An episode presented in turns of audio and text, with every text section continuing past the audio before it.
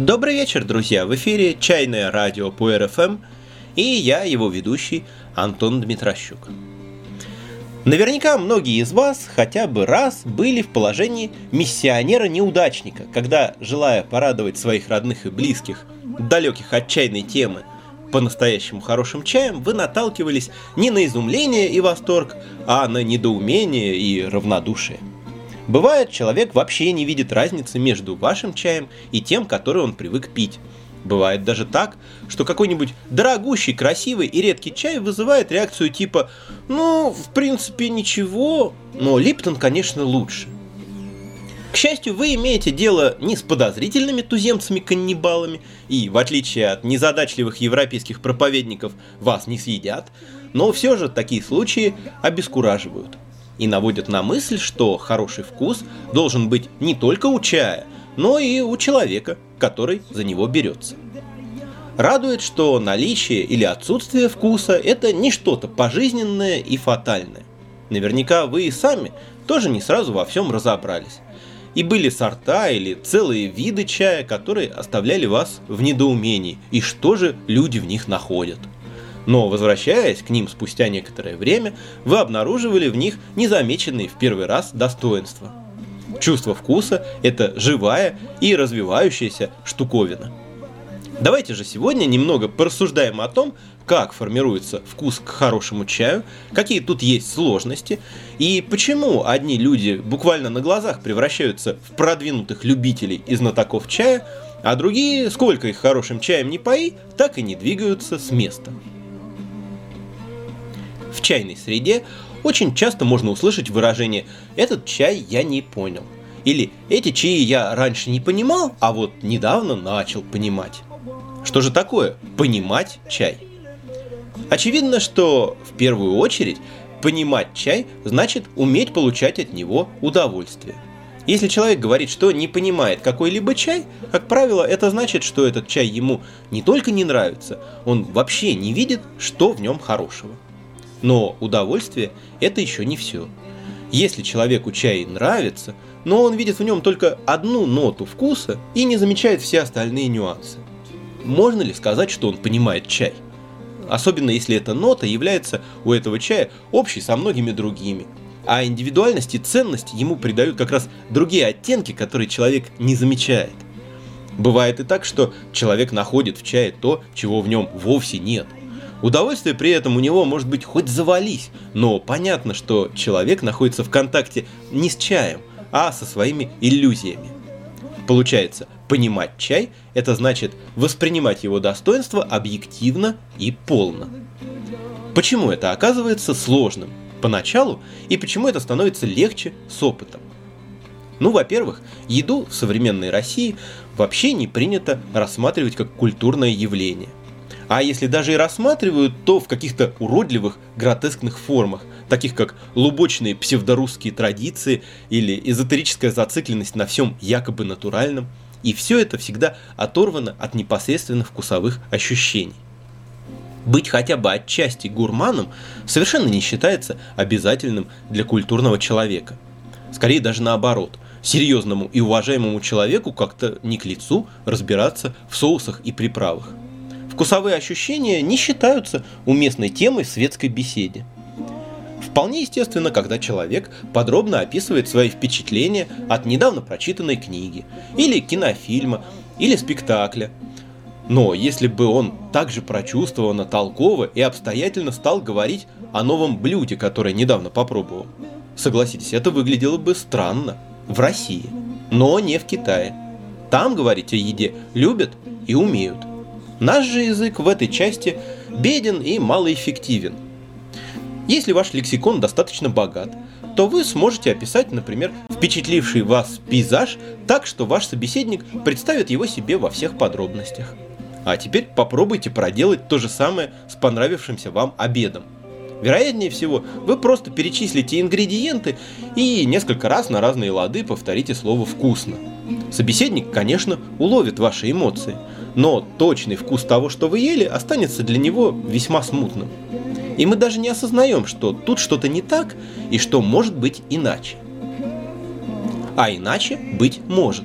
Например, в китайском языке для описания вкусовых ощущений слов намного больше, и они вполне конкретны и точны. Например, тянь и гань для китайца это совершенно разные понятия. А у русского есть только одно слово – сладость. И разницу между ее видами, а она огромна, не каждому легко объяснить. Хотя вкусовые сосочки у нас ничем не отличаются от китайских, и у нас их не меньше.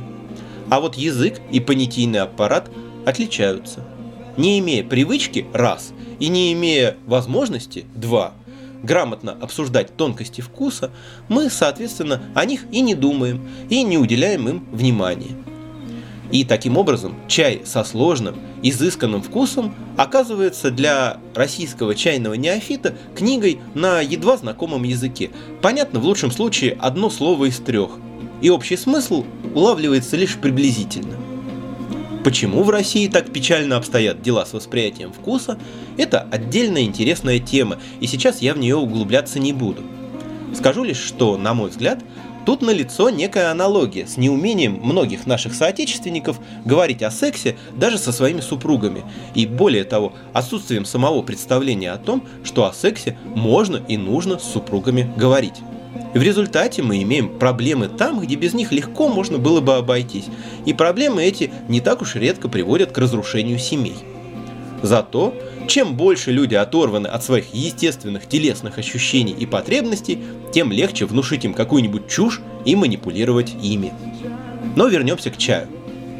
Вторая сложность состоит в количестве и качестве внимания – массовая культура приучила потребителей своего продукта к тому, что восприятие – это процесс пассивный.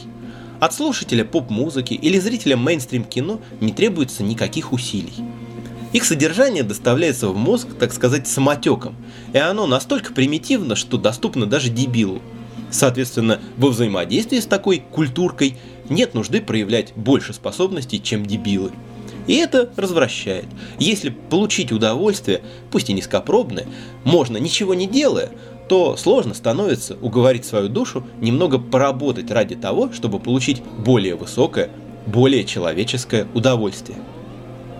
Но есть вещи, которые недоступны, если экономить на душевном труде. Вещи, которые требуют иного, более внимательного и более активного отношения. И качественный чай как раз одна из таких вещей. В музыке, например в джазе, есть такое понятие «активное слушание». Оно означает, что слушатель более полно вовлекается в процесс, следит за движением мелодии и как бы опережает ее, пытаясь предугадать следующий шаг, как бы примеряет на себя роль ее творца. И именно при таком отношении сложная, постоянно меняющаяся и выводящая из равновесия музыка начинает приносить удовольствие. Такое активное слушание отличается от обычного слушания, так же как медитация от простого бездействия. Схожее состояние мой учитель по цигун называет легкий ян. И с его точки зрения это оптимальное состояние для практикующего. Здесь важно, что концентрация внимания достигается не за счет напряжения. Напряжение сковывает, ограничивает и истощает, и напряженного внимания надолго не хватит – Внимание должно быть расслабленным, но живым. Когда на наши чайные мероприятия приходит новый человек, разница в качестве внимания между ним и нашими завсегдатаями бросается в глаза. Обычный современный человек способен удерживать внимание на чем-то определенном считанные минуты. Затем оно переключается на что-то другое, обычно случайным образом, или вообще рассеивается. И большая часть впечатлений от по-настоящему хорошего чая при этом проходит мимо – а наши завсегдатые могут беседовать на разные отвлеченные темы, смеяться, шутить, но при этом на протяжении нескольких часов они прекрасно замечают все, что происходит с чаем. То качество внимания, о котором я говорю, очень тесно связано с интересом, с заинтересованностью. Когда вы испытываете искренний интерес, вы очень внимательны к его предмету, но вы не напрягаетесь понапрасну. Вы не мучаете себя напряжением. И наоборот, когда вы спокойны и раскрепощены, но не безучастны, а внимательны, в вас пробуждается интерес к жизни. Вот это и есть то состояние, в котором вы получаете от чая максимум. И если человеку интересен вкус, аромат и действие чая, и он наблюдает за ними, то такое состояние становится все более привычным и естественным, базовым. При этом сознание совершает определенную работу, тонкую, но все же работу. Благодаря ей, а не каким-то чудодейственным веществам в составе чая, и происходят психологические сдвиги, которые отмечают любители чая. Вот есть мышца, поднимающая уголки рта, а можно сказать, что чай тренирует мышцу, поднимающую качество жизни. Понятно, что для этого внимание человека должно быть направлено на чай. А те посетители чайных тусовок, которым интересно только общение и приятное времяпрепровождение, а не сам чай, могут поглощать огромное количество прекрасного чая, но их жизнь от этого никак не меняется. Вообще, добровольная, осмысленная, интересная, без ненужного напряжения, в меру и в кайф работа – это лучшее средство психологического и духовного развития, какое только можно вообразить. Вот именно поэтому так часто можно видеть, как какое-нибудь глупое, бессмысленное хобби за считанные месяцы преображает человека и раскрывает его лучшие стороны, тогда как многолетний, упорный, общественно полезный труд только отупляет. Но, конечно, живое и активное наблюдение за чаем и за своими ощущениями в процессе чаепития – это занятие для начинающих новое, неосвоенное. Поэтому имейте в виду, когда вы угощаете красивым, сложным чаем, скажем так, непосвященного, он видит вовсе не ту прекрасную картину, которую вы хотите показать, а лишь маленький ее кусочек. И третий важный момент – в большинстве книг, спектаклей, фильмов и так далее значительная часть содержания перекликается с другими произведениями искусства, знакомыми образованному человеку. Это могут быть прямые цитаты, могут быть намеки или какие-то элементы пародии. Это своего рода ссылки, по которым наше сознание переходит само того не замечая. Это как первые слова или два из общеизвестной пословицы. Незачем произносить ее всю целиком и разъяснять ее смысл. Достаточно одного слова и все понятно. Но если эта пословица вам не знакома, то смысл оказывается вами потерян, ссылка не срабатывает. Возьмем, например, серьезное авторское кино. Часто бывает так, что фильмы одного режиссера, будучи отдельными самостоятельными произведениями, все же связаны друг с другом логикой развития автора, как художника и как личности – и если вы посмотрите только один из них, даже очень внимательно, то не поймете и даже не заметите много такого, что ясно зрителю, видевшему все фильмы этого режиссера. Вот и с чаем то же самое. Каждый сорт чая уникальный и неповторимый – это часть чая как целого большого культурного явления. И в полноте впечатления от данного сорта важно и то, какие сорта и чем он напоминает – а от каких и чем отличается. И осознать ощущения от данного чая намного легче, когда вы можете сопоставить их с уже имеющимся опытом. А наработка такого опыта – это тоже труд.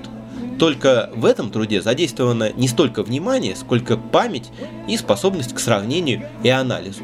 Но и здесь ключевым является интерес.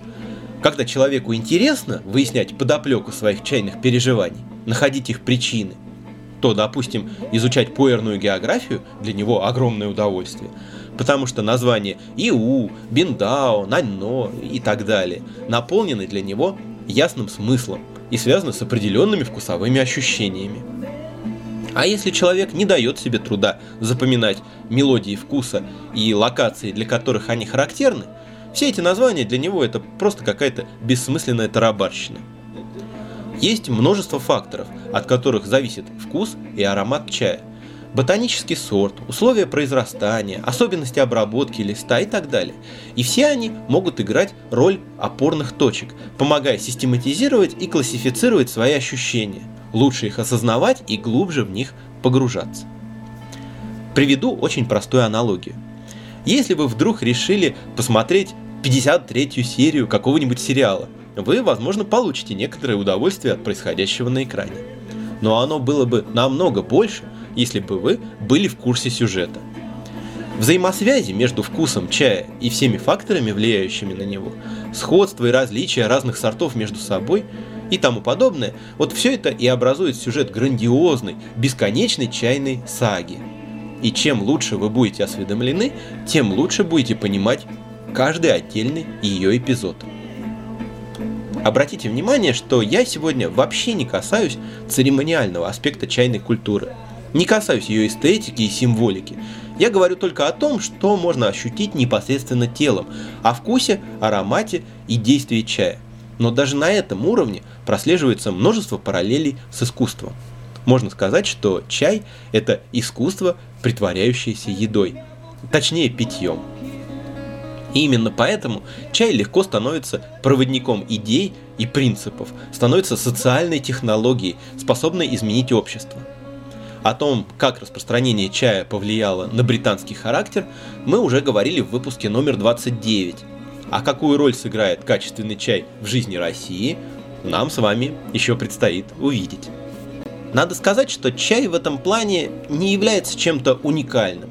Вина, виски, сыры, шоколад – все они тоже могут быть произведениями искусства, заслуживающими внимания и почтения, и при правильном отношении к себе вознаграждающие людей простором для самопознания.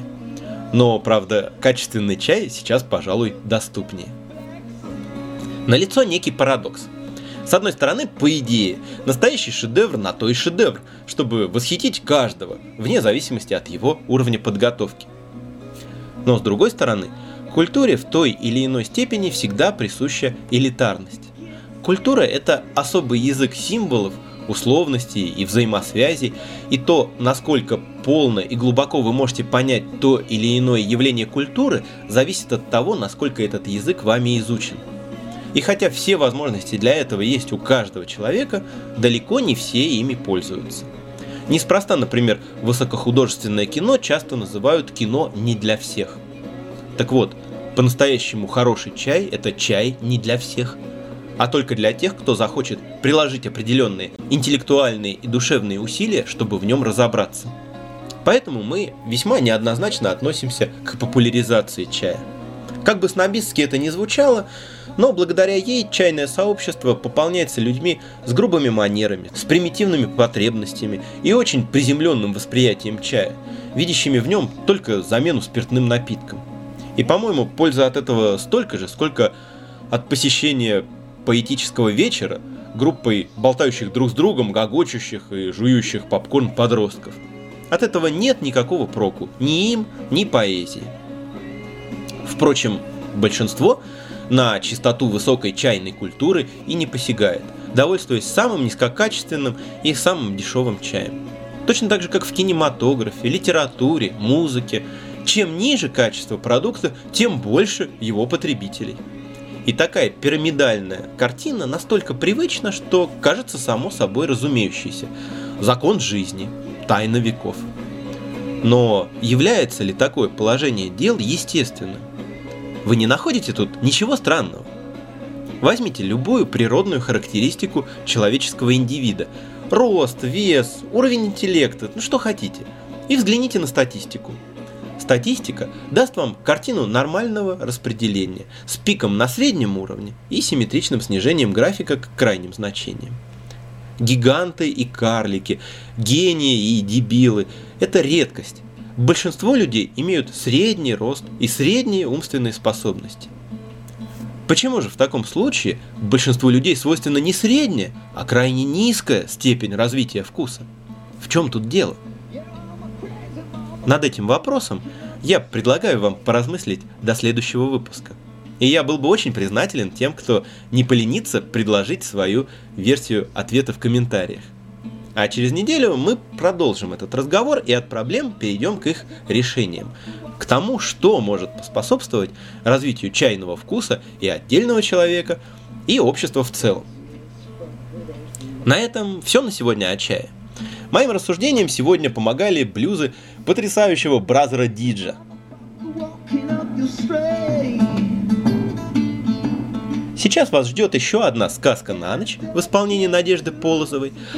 А в конце эфира я хочу наглядно продемонстрировать вам, что такое активное, увлеченное и заинтересованное слушание, и как сравнение и анализ могут приносить массу удовольствия. Есть такая классическая мелодия для гуциня – «Пьяница». И вот вам четыре варианта ее прочтения разными мастерами. Первые два классические, но настроение у них довольно разное. А вторые два сыграны так, будто за инструментом в самом деле слегка захмелевший человек – причем, если Чен Лейдзи хотя бы в общих чертах придерживается строя мелодии, то Гун И озорует по-черному. Язык его гуцини буквально заплетается, то тараторит, то чуть ли не засыпая. Это очень смешно и очень круто. Но оценить это можно, если вы сначала познакомитесь с традиционным вариантом и если слушаете внимательно и вдумчиво. Посмотрите, это совсем не трудно и очень интересно. До новых встреч, друзья, и всего вам чайного.